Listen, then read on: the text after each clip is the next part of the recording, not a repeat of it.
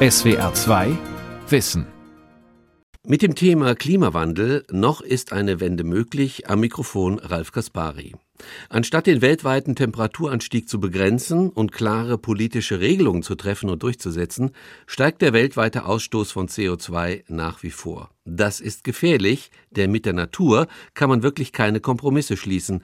Das zeigt letztlich auch die Hochwasserkatastrophe in Nordrhein-Westfalen und Rheinland-Pfalz. Wie kann die Wende dennoch gelingen? Was ist jetzt zu tun? Darüber habe ich gesprochen mit dem Klimaforscher Mujib Latif. Sie hören die Wiederholung einer Sendung aus dem Jahr 2020, also die Hochwasserkatastrophe kommt noch nicht vor. Latifs Buch zum Thema heißt Heißzeit und meine erste Frage war, ob mein Eindruck richtig ist, ob er das Buch als zorniger Mann geschrieben hat. Ja, das kann man so sagen. Äh, ich bin in der Tat zornig, weil das Wissen, das wir seit über 30 Jahren haben, nicht zum Handeln geführt hat, zumindest wenn man es weltweit betrachtet und nur das zählt, ja. Aber trotzdem äh, habe ich die Hoffnung noch nicht ganz verloren.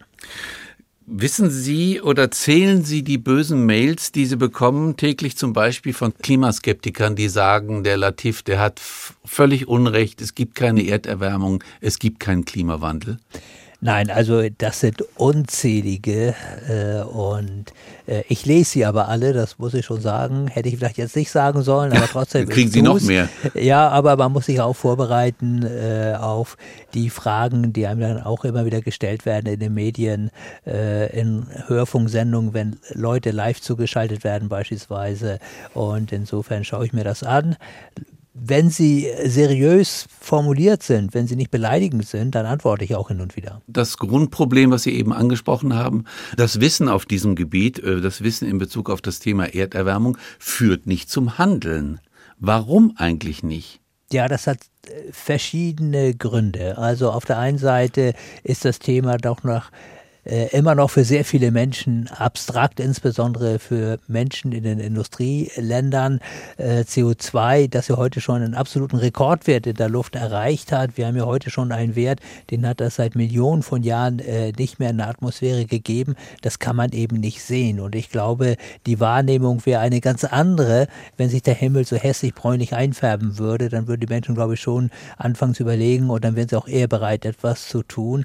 Und im Moment ist es eben so, dass gerade die armen Menschen, gerade die Menschen auch in den Entwicklungsländern besonders stark leiden, weil wir können uns ja noch ein Stück weit anpassen. Aber man sieht doch zum Beispiel die Waldbrände, also siehe Kalifornien. Gut, das sieht man nicht direkt, wir sehen es via Medien, aber man sieht es doch.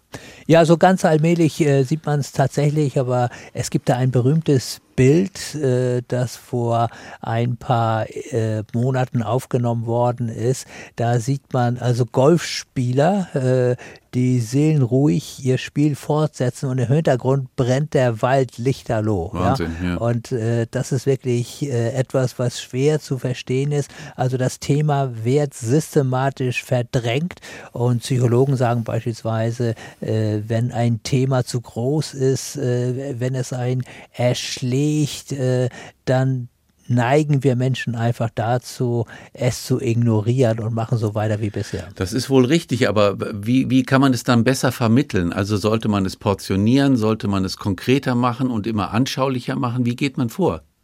Ja, also zunächst einmal muss man sich selbst natürlich auch kritisch hinterfragen. Äh, wissen Sie, ich rede über diese Dinge und meine Kolleginnen und Kollegen ja auch äh, seit über 30 Jahren. Und äh, am Anfang dachte ich tatsächlich, äh, Wissen führt zum Handeln. Aber das ist offensichtlich nicht so. Und diese Lektion äh, musste ich lernen. Und ich glaube, zwei Dinge sind hier wichtig. Äh, das eine ist, dass man eben auch Erfolgsgeschichten erzählen muss. Man muss den Menschen deutlich machen, dass es hier nicht um Verlieren geht, dass es nicht um Verzicht geht, sondern äh, dass es tatsächlich auch darum äh, geht, etwas zu gewinnen. Ja? Und mhm. auf der anderen Seite, der zweite Punkt äh, ist einfach, dass man irgendwie die Menschen auch emotional berühren muss. Das ist jetzt nicht unbedingt äh, etwas, was äh, Wissenschaftlerinnen und Wissenschaftler äh, unbedingt li lieben, aber ich glaube, ohne diese Emotionalität wird man Menschen auch nicht zum Handeln bewegen. Würden Sie in Bezug auf diese beiden Dinge, Emotionalität und mehr positive Erfolgsgeschichten, die Medien kritisieren bei ihrer Berichterstattung über die Erderwärmung? Naja, ich kritisiere nicht die Medien, sondern ich glaube auch die Medien äh, müssen diesen Lernprozess durch machen. Und äh, ein Punkt, der hat mich schon gestört bei den Medien, das war immer äh, diese äh, Gleichgewichtung äh, von Wissenschaft äh, und von Skeptikern letzten Endes. Ja, also es war ja lange Zeit so, dass wenn ein Wissenschaftler was gesagt hatte, dann wurde auch ein Skeptiker eingeblendet, obwohl es in der Wissenschaft völlig äh, eindeutig ist, dass der Mensch das Klima beeinflusst. Und das ändert sich so allmählich. Die Skeptiker nehmen nicht mehr den Raum in den Medien ein. Und auch hier gab es natürlich einen Lernprozess innerhalb der Medien. Und äh, zusammen mit den immer weiter zunehmenden Auswirkungen, die wir ja sehen, die wir selbst spüren, zum Beispiel durch die Hitzewellen hier in Deutschland, wird der Druck natürlich größer werden auf die politischen Akteure. Ja, würden Sie denn sagen, wir sollten nicht mehr mit Ihnen reden? Sollen wir Ihnen doch noch eine Plattform geben, weil wir demokratisch sind und alle Meinungen zu Wort kommen lassen wollen? Oder wie, wie soll man damit umgehen? Naja, es gibt zwei äh, Gruppen äh, von Skeptikern, wenn ich die jetzt mal so bezeichnen darf. Äh, die eine Gruppe, die ist beratungsresistent und die wollen auch gar nicht diskutieren, die wollen auch gar nicht überzeugt werden. Und äh, das Paradebeispiel für solche Leute äh, ist beispielsweise Donald Trump, der amerikanische Präsident, oder auch Jair Bolsonaro in Brasilien, der mhm. jetzt mal ordentlich den Regenwald äh, ansteckt. Aber dann gibt es eben eine andere Gruppe von Menschen, mit denen muss man natürlich sprechen, die tatsächlich bestimmte Fragen aufwerfen. Äh, und die sind ja auch berechtigt, äh, die Fragen. Ich finde, man kann ja nicht einfach kritiklos alles übernehmen, was die Medien sagen. Aber wichtig wäre tatsächlich irgendwie so ein Gespräch, wo man auch bereit ist, irgendwie wissenschaftliche Erkenntnisse aufzunehmen und sie nicht einfach schlichtweg als Fake News bezeichnet. Verstehe. Ihr Buch ist seit einigen Wochen auf dem Markt. Ähm, hat Sie beim Schreiben Corona noch in irgendeiner Weise beeinflusst? Absolut, äh, sehr stark. Ich habe auch ein Corona-Kapitel äh, in diesem Buch und äh, es gibt ja durchaus interessante Parallelen zwischen diesen beiden Krisen, zwischen der Corona-Krise und der Klimakrise. Also die erste Parallele ist zum Beispiel, dass man beide Krisen nur durch internationale Kooperation lösen kann. Also die Corona-Krise, die Pandemie hätte ja niemals zu einer Welt weltweiten Infektionswelle werden müssen, hätte es gleich von vornherein, als die ersten Fälle in China aufgetreten sind, internationale Kooperation gegeben, hätte die Chinesen informiert, die Weltgesundheitsorganisation und so weiter, hätte man sich super vorbereiten können und das Virus wäre im Keim erstickt worden. Und beim Klimawandel ist es genauso. Wir können das Problem nur gemeinsam lösen. Alle Länder gemeinsam oder gar nicht. Das ist einfach die Krux, in der wir stecken. National ist das Klimaproblem nicht zu lösen. Und der zweite Punkt, den haben wir gerade angesprochen, die Populisten haben keinen Plan. Wir sehen es bei Corona. Das die meisten ja. Toten gibt es in Amerika, über 200.000 jetzt. Und äh, die gleichen Leute leugnen den Klimawandel. Vor allen Dingen sehen wir ja jetzt auch relativ, wenn man nicht handelt und wenn man leichtfertig ist und wenn man Corona leugnet, kann das das Leben aufs Spiel setzen. Ja, genau. Es und das, das, ist beim Klimawandel eventuell ja auch so. Absolut. Und, und äh, ich glaube äh, tatsächlich, äh, dass der Klimawandel immer noch unterschätzt wird, äh, was seine Auswirkungen angeht. Viele Menschen denken immer noch, das ist doch schön, wenn man draußen im Straßencafé sitzen kann und die Sonne scheint und selbst um Mitternacht äh, hat man noch 25 Grad, alles wunderbar. Aber so ist es ja nicht. Und ich glaube, wir sehen es ja allmählich in Form dieser extremen. Wir hatten ja letztes Jahr äh, den höchsten Wert aller Zeiten gemessen im niedersächsischen Lingen mit 42,6 Grad. Das muss man sich mal auf der Zunge zergehen lassen. Und hier wird es nicht stehen bleiben. Und alles, was über 30 Grad ist, das merken die Menschen ja auch selbst, das geht schon an die Substanz. Da kann sich der Körper nur ganz schwer dran anpassen. Noch einmal ganz kurz zurück zu Corona. Viele sagen ja jetzt auch, hätte man dem Klimawandel so viel Aufmerksamkeit und so viel politischen Willen geschenkt wie jetzt Corona, wären wir schon ein erhebliches Stück weiter.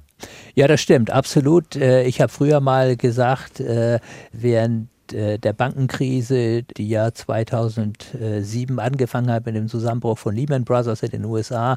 Wenn das Klima eine Bank wäre, hätte man es schon längst gerettet. Und wichtig ist tatsächlich, dass man die, äh, den Klimawandel als Krise bezeichnet. Deswegen ist es auch völlig gerechtfertigt, dass man von Klimakrise spricht, weil es ist jetzt wirklich radikales Handeln angesagt, weil wir haben Jahrzehnte im Tiefschlaf verbracht. Und wenn wir wirklich noch die Pariser Klimaziele im Blick haben, äh, dann müssen wir jetzt ganz anders an die Sache rangehen, als, als wie wir es in den letzten Jahrzehnten gemacht haben. Ja, Wandel ist absolut euphemistisch. Ja, absolut. Mhm. Es ist tatsächlich eine weltweite Krise und schon heute leiden sehr viele Menschen unter dieser Krise. Und eins ist auch nochmal ganz wichtig, den Menschen auch hier in Deutschland zu sagen, wir zahlen ja schon verdammt viel Geld und dieses Geld fällt nicht vom Himmel, beispielsweise für die Hilfen für die Landwirtschaft, für die Hilfen für die Forstwirtschaft. Die Deiche werden schon erhöht. All das muss ja irgendwie bezahlt werden und das zahlen wir ja letzten Endes alle. Und am Ende können davon zum Beispiel keine keine Schulen saniert werden. Gut, dann gehen wir jetzt in Medias Res. Also in Ihrem Buch schreiben Sie, ungebremst steuert die Menschheit auf die Klimakatastrophe zu oder auch Krise, je nachdem. Würden Sie Katastrophe sagen? Ja, also ich habe mich früher gescheut, äh, das Wort in den Mund zu nehmen. Das Wort ist ja 1986 äh, irgendwie populär geworden, als der Spiegel, das Magazin der Spiegel aufgemacht hat äh, mit einem Titelbild, auf dem man den Kölner Dom in einer Fotomontage halb unter Wasser gesehen hat und dann stand da die Klimakatastrophe darunter. Ich habe mich als Wissenschaftler immer gewehrt, von Klimakatastrophe zu sprechen, aber ich glaube, Wissenschaft muss dann auch irgendwann mal aussprechen, das, was es ist. Und ich glaube tatsächlich, wenn wir nichts gegen die Klimaerwerbung tun, dann steuern wir tatsächlich in eine Katastrophe zu. Was sind die Vorboten?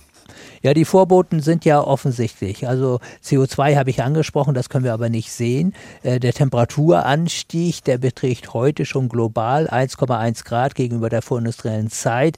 Im Pariser Klimaabkommen steht äh, deutlich unter 2 Grad, besser auf 1,5 Grad. Also 1,1 Grad äh, in welchem Zeitraum? Ja, äh, seit der vorindustriellen Zeit, das heißt also seit, sagen wir mal, dem Zeitraum 1850 bis 1900. Ja? Mhm. Und ähm, ab äh, zwei Grad kann man eigentlich für nichts mehr garantieren. Äh, dann können Kipppunkte überschritten werden, dann können unumkehrbare Prozesse einsetzen. Wir wissen zwar nicht genau, bei welcher Erwärmung das passieren würde, aber wir wissen einfach, dass es diese Kipppunkte gibt, wie zum Beispiel das unwiderrufliche Abschmelzen des grönländischen Eispanzers mit einem weltweiten Meeresspiegelanstieg von sieben Metern oder dem Auftauen des Permafrosts in der Nordpolarregion mit nochmal einer Freisetzung von Methangasen und einem zusätzlichen Schub für die Klimaerwärmung. Und äh, deswegen geht es hier wirklich um jedes Zehntel Grad. Und vielleicht noch ein Wort zu diesen Zahlen. Die klingen ja. immer so lächerlich wenig. Ja, ganz ein genau. Grad, zwei Grad. Ja, also der ja, Temperaturunterschied mhm. zwischen einer Eiszeit und einer Warmzeit beträgt global ungefähr drei Grad. Drei Grad. Und das sind ja radikale Temperaturänderungen. Und deswegen ist dieses eine Grad schon extrem. Und wenn wir es zulassen, dass sich jede um zwei Grad erwärmt oder vielleicht sogar um drei Grad, wie es im Moment aussieht. Mhm. Äh, das wäre wirklich eine Katastrophe und in einer Geschwindigkeit, die die Menschheit noch nie erlebt hat und auch die Höhe der Temperatur hätte die Menschheit noch nie erlebt. Also deshalb auch der Titel des Buchs Heißzeit. Ja, genau. Heißzeit, äh, muss ich aber jetzt äh, zugeben, ist kein Begriff von mir. Äh, den habe ich mir, nein, auch nicht Verlagsbegriff, den habe ich mir ausgeliehen von der Gesellschaft für deutsche Sprache, denn wir alle erinnern ja noch den extrem heißen Sommer 2018, der ja auch nicht enden wollte. Und das Wort des Jahres 2018 war dann Heißzeit. Und da habe ich es dann genommen, weil die Begründung hat mir auch gut gefallen. Das soll einfach so ein bisschen an Eiszeit erinnern und nochmal den epochalen Charakter dieser Klimaänderung darstellen. Das heißt aber, um das nochmal ganz klar zu sagen, auch wenn es wahrscheinlich immer wieder mantrahaft wiederholt wird, es handelt sich um Klima und nicht um Wetterereignisse, die punktuell sind. Also genau. wenn es jetzt nächsten Sommer absolut heiß wird und ich sage, na ja, das kann halt vorkommen, ist das aus Ihrer Sicht doch schon Klima? Dann ist es Klima, weil es ja gehäuft vorkommt. Also ich möchte nur ein Beispiel nennen. Ich sitze heute in Hamburg im NDR-Studio und in Hamburg hatten wir die erste große Hitzewelle mit tagelangen Temperaturen von über 30 Grad erst 1994. Vorher gab es so etwas überhaupt nicht. Dieses Jahr hatten wir acht Tage lang ununterbrochen hier in Hamburg Temperaturen über 30 Grad. Mhm. Hat es auch noch nie gegeben. Und so kann man das fortsetzen.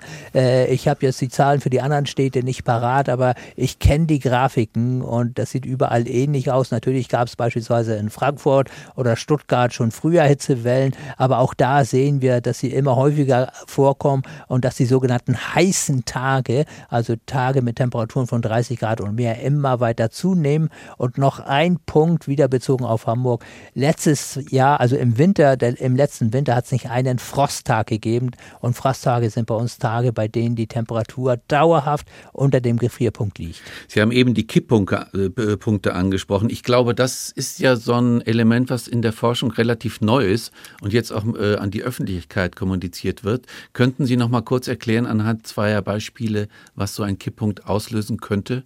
Also Sie haben die Gletscherschmelze ins Feld geführt. Ja, also äh, vielleicht nochmal zum, zum Kipppunkt. Äh, man kann sich das ja beispielsweise so vorstellen. Also stellen Sie vor, Sie haben eine Murmel und äh, die liegt auf einem Tisch. Und jetzt stoßen, stoßen Sie diese Murmel ganz leicht an und dann rollt die ganz langsam und irgendwie scheint alles in Ordnung zu sein, aber irgendwann fällt sie dann vom Tisch. Mhm. Ja, das heißt also, da ist der Kipppunkt und das kann eben auch bei bestimmten Temperaturanstiegen passieren. Also wenn die Temperatur eine bestimmte Marke überschreitet, dann setzen Prozesse ein, die man nicht stoppen kann, selbst wenn man danach gar keine Treibhausgase mehr ausstößt. Und ich möchte noch ein Beispiel nennen, das, das wirklich erschreckend ist und äh, das in gewisser Weise ja auch schon in vollem Gange ist, das ist das Korallensterben.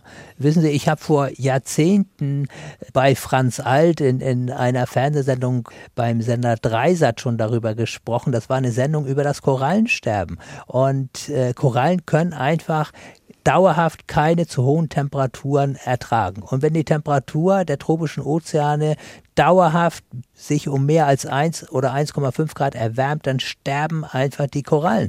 Und dieses Korallensterben, das beobachten wir schon allen Orts. Und irgendwann gibt es keine Korallen mehr. Und dann nutzt es auch nichts, äh, wenn wir dann keine Treibhausgase mehr ausstoßen. Und ich glaube auch das Dramatische bei diesem Thema ist ja, was schon ähm, Alexander von Humboldt herausgefunden hat, ich glaube als einer der ersten, dass alles mit allem zusammenhängt. Ja, genau, das ist es eben. Also, ne? also es gibt äh, keine punktuellen Vorgänge, sondern wir haben ein Ganzes, was wir im Blick genau, haben. Genau, wir haben ein Ganzes und in der Wissenschaft spricht man von sogenannten systemischen Risiken.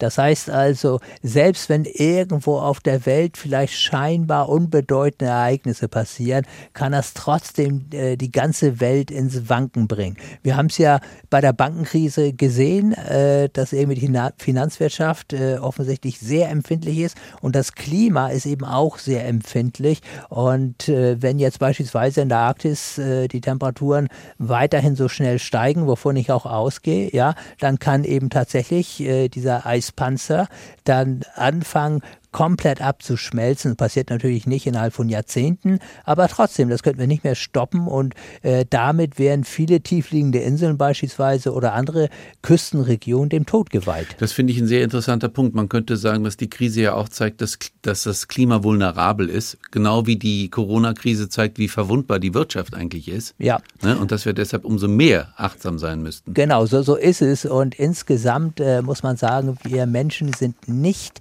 sehr gut auf Krisen vorbereitet. Wir waren nicht vorbereitet auf die Corona-Pandemie. Wir mhm. sind nicht vorbereitet auf die Klimakrise, obwohl, und das hatte ich ja schon gesagt, wir auch vor Corona beispielsweise jahrelang wussten, dass so etwas kommen kann. 2013 gab es ja schon eine Studie des Robert-Koch-Instituts äh, in Form einer Bundestagsdrucksache dann auch den Parlamentariern vorgelegt. Da steht alles drinne. Ja, das ist wie eine Blaupause für das, was wir gerade durchleben. Auch da steht schon drinne, bitte Schutzkleidung einlagern und man hat es einfach ignoriert. Der Mensch ist halt bei der Wahrnehmung von Krisen äußerst, wie soll man sagen, ignorant. Ja, er ist ignorant und äh, er will es ja, nicht. Er möchte ja, lieber äh, mit dem SUV genau, zum so, Edeka so ist fahren. es und ich glaube, deswegen brauchen wir auch eine gesellschaftliche Debatte. Ja, also es kann nicht angehen, dass äh, es immer mehr SUVs auf den Straßen gibt. Das darf nicht schick sein, sondern in gewisser Weise muss das geächtet sein. Ja, also wer die Umwelt verpestet, äh, wer das Klima mit zerstört, äh, der darf tatsächlich irgendwie nicht irgendwie als nachahmenswert betrachtet werden. Und da muss ich ganz einfach sagen, fehlt mir die Diskussion in der Gesellschaft und mir fehlen dann auch die Gruppen, die eigentlich äh, solche Diskussionen anstören anstoßen müssten. Und da habe ich äh, die Religion im Auge, die Kirchen. Ja, also wenn äh, jemand diese Diskussion anstoßen sollte und moderieren sollte, dann sollten es doch die Religion sein. Und in Deutschland eben äh, die katholische Kirche und natürlich auch die evangelische Kirche. Äh, mein Techniker hat gerade den Daumen hoch gezeigt, als Sie die SUVs angesprochen haben, aber jetzt nochmal nachgefragt. Also ich meine, mir fällt das natürlich auch auf. Es gibt trotz dieser Diskussion, trotz der Dramatik immer mehr von diesen äh, Riesenkisten und meistens sind sie besetzt mit einer Person. Aber wenn man jetzt sagen würde, man müsste das stigmatisieren, ist das nicht auch eine Gefahr, weil man eine ganze Bevölkerungsgruppe damit auch schlecht macht? Ja, was heißt schlecht machen? Also es geht ja um die Zukunft und es geht auch um unsere ökonomische Zukunft. Äh, wenn wir an diesen Spritfressern festhalten, wird die deutsche Automobilindustrie ganz vom Markt verschwinden. Das heißt also, wir, heute sprechen wir immer über die Arbeitsplätze. Ja, das stimmt, natürlich sind die Arbeitsplätze gefährdet, aber wenn wir nichts tun, sind noch viel mehr Arbeitsplätze gefährdet. Äh, es kommt doch nicht von ungefähr, dass so eine Firma wie Tesla einen Börsenwert hat, der höher ist als der Börsenwert aller großen deutschen Automobilhersteller zusammen. Ja, und mhm. ein Tesla ist übrigens äh, ja irgendwie sowas wie ein Anti-Auto fast. Es ist eigentlich ein Computer auf Rädern. Und ja, da, stimmt. ja, und, und da geht's doch eigentlich hin. Ja, ja. Und wir verschlafen einfach unsere Zukunft und deswegen, glaube ich, können wir hier zwei Fliegen mit einer Klappe schlagen. Auf der einen Seite die Umwelt schützen, auf der anderen Seite uns ökonomisch fit machen für die Zukunft.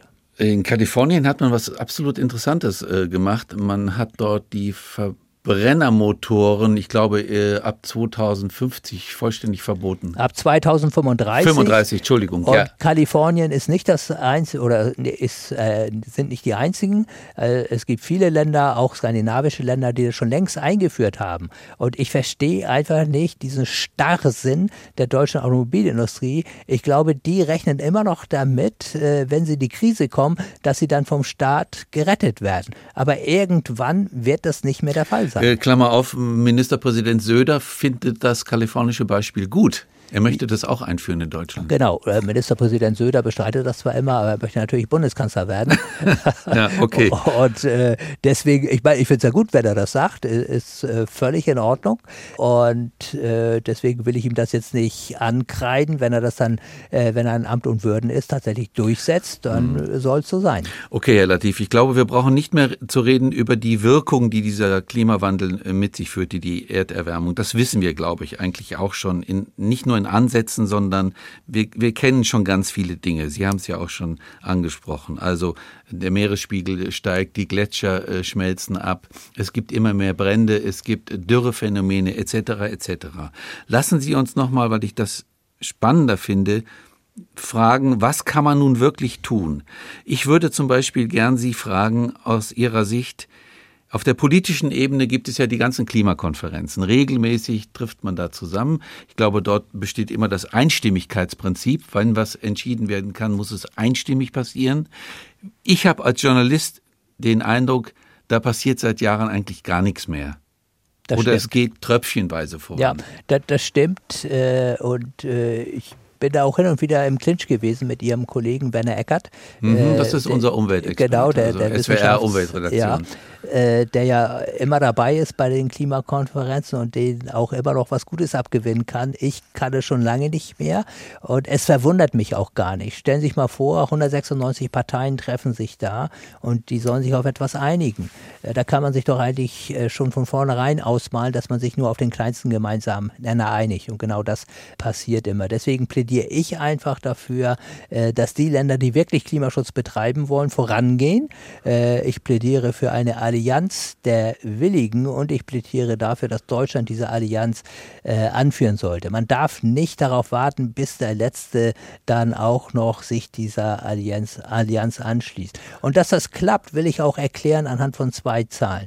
Erstens, weltweit, das ist das natürlich, was äh, fürs Klima wichtig ist, sind die CO2-Emissionen seit 1990 um 60 Prozent gestiegen. Um 60 Prozent. Mhm. In Deutschland wahrscheinlich Ende 2020 um 40 Prozent gesunken. Deutschland steht 1a da. Übrigens auch wegen Klimaschutz, nicht trotz Klimaschutz. Das heißt also, Wohlstand und Klimaschutz sind überhaupt keine Gegensätze. Und was kann politisch gemacht werden? Das kommt jetzt langsam ab 2021. Der CO2-Preis wird eingeführt und das ist ganz wichtig, dass das Ganze einen Preis hat, weil sonst passiert einfach nichts. Wir leben in einer monetären Welt und da gehen die Dinge eben über den Preis. Aber wichtig ist, dass wir nicht die Gelbwesten bekommen, die in Frankreich demonstrieren, äh, sondern wichtig ist die soziale Komponente dabei. Das heißt, also, das Geld darf jetzt nicht bei dem Bundesfinanzminister Olaf Scholz äh, irgendwo verschwinden, sondern es muss in den Kreislauf zurück. Und gerade die sozial Schwachen müssen entlastet entlastet werden. Aber natürlich muss das Ganze eine Lenkungswirkung äh, entfalten. Deswegen finde ich, sollte es auch in die Industrie teilweise zurückfließen, aber eben in die Industriezweige, die nach vorne gerichtet sind, die in die Zukunft gerichtet sind und nicht in die nach hinten blickenden Industriezweige. Aber habe ich Sie richtig verstanden? Klimakonferenzen, da können wir darauf verzichten. Also ich bin da ganz knallhart, okay, muss ich ganz gut. ehrlich sagen, äh, obwohl ich natürlich immer viel Kritik bekomme äh, von, von den Politikerinnen und Politikern. Aber ich sehe nicht, dass sie zielführend sind. Ich meine, wir reden jetzt jetzt äh, seit 1995. 1995 war die erste Weltklimakonferenz in Berlin übrigens. Äh, damals war Frau Merkel noch Bundesumweltministerin und seit da hat es jedes Jahr eine gegeben. Und nach über weit über 20 Klimakonferenzen, äh, 60 Prozent Anstieg der CO2-Emissionen, da kann mir doch keiner erzählen, dass da noch irgendwas Vernünftiges bei rauskommt. Mhm. Hat die Fridays for Future Bewegung mehr für die Klimapolitik getan als die Politik? Politik?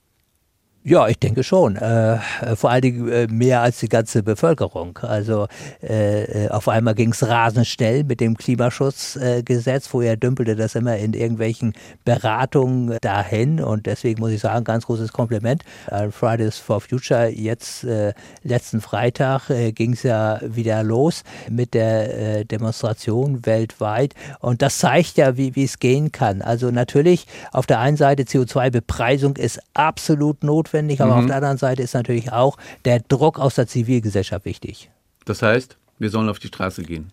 Naja, also ich finde, man kann nicht einfach, wenn es hier um eine globale Krise geht, wenn es um unsere Zukunft geht, wenn die Zukunft unsere, äh, unsere, um, unsere, um die Zukunft unserer Kinder und unserer Enkel geht, kann man nicht einfach äh, sich äh, irgendwie äh, in der Komfortzone weiterhin bewegen, sondern da muss man raus und man muss auch selbst etwas tun. Also jeder und jede ist verantwortlich für die Begrenzung der äh, des Klimawandels. Das wäre noch meine letzte Frage gewesen wenn wir alle gefragt sind, das heißt, jeder von uns ist als Einzelner, nicht als Einzelner wichtig, aber dann nachher die Masse macht's.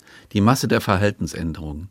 Ja, natürlich ist es so. Äh, wissen Sie, in äh, Deutschland äh, ist der Pro-Kopf-CO2-Ausstoß ungefähr so bei knapp 10 Tonnen, bei ungefähr 9 schätze ich äh, jetzt. Also jeder von uns entlässt 9 Tonnen CO2 pro Jahr. In Indien sind das gerade mal knapp 2. Und hm. was ist denn nun die Konsequenz? Ich meine, die Konsequenz kann doch nicht sein, dass wir bei 9 bleiben und die Inder, es gibt ja über eine Milliarde Inder, dann auch auf 9 gehen. Dann können wir alles vergessen. Die Konsequenz muss doch sein, dass wir versuchen, mit unserem persönlichen Ausstoß so weit runterzukommen, wie es geht. Äh, das kann man durch persönliche Verhaltensänderungen schaffen, aber natürlich vor allen Dingen durch systemische Veränderungen. Also wir müssen unsere Energieinfrastruktur komplett umbauen, weg von den fossilen hin zu den erneuerbaren Energien. Das gleiche gilt auch für den Verkehrssektor, wo ja die Emissionen immer noch steigen.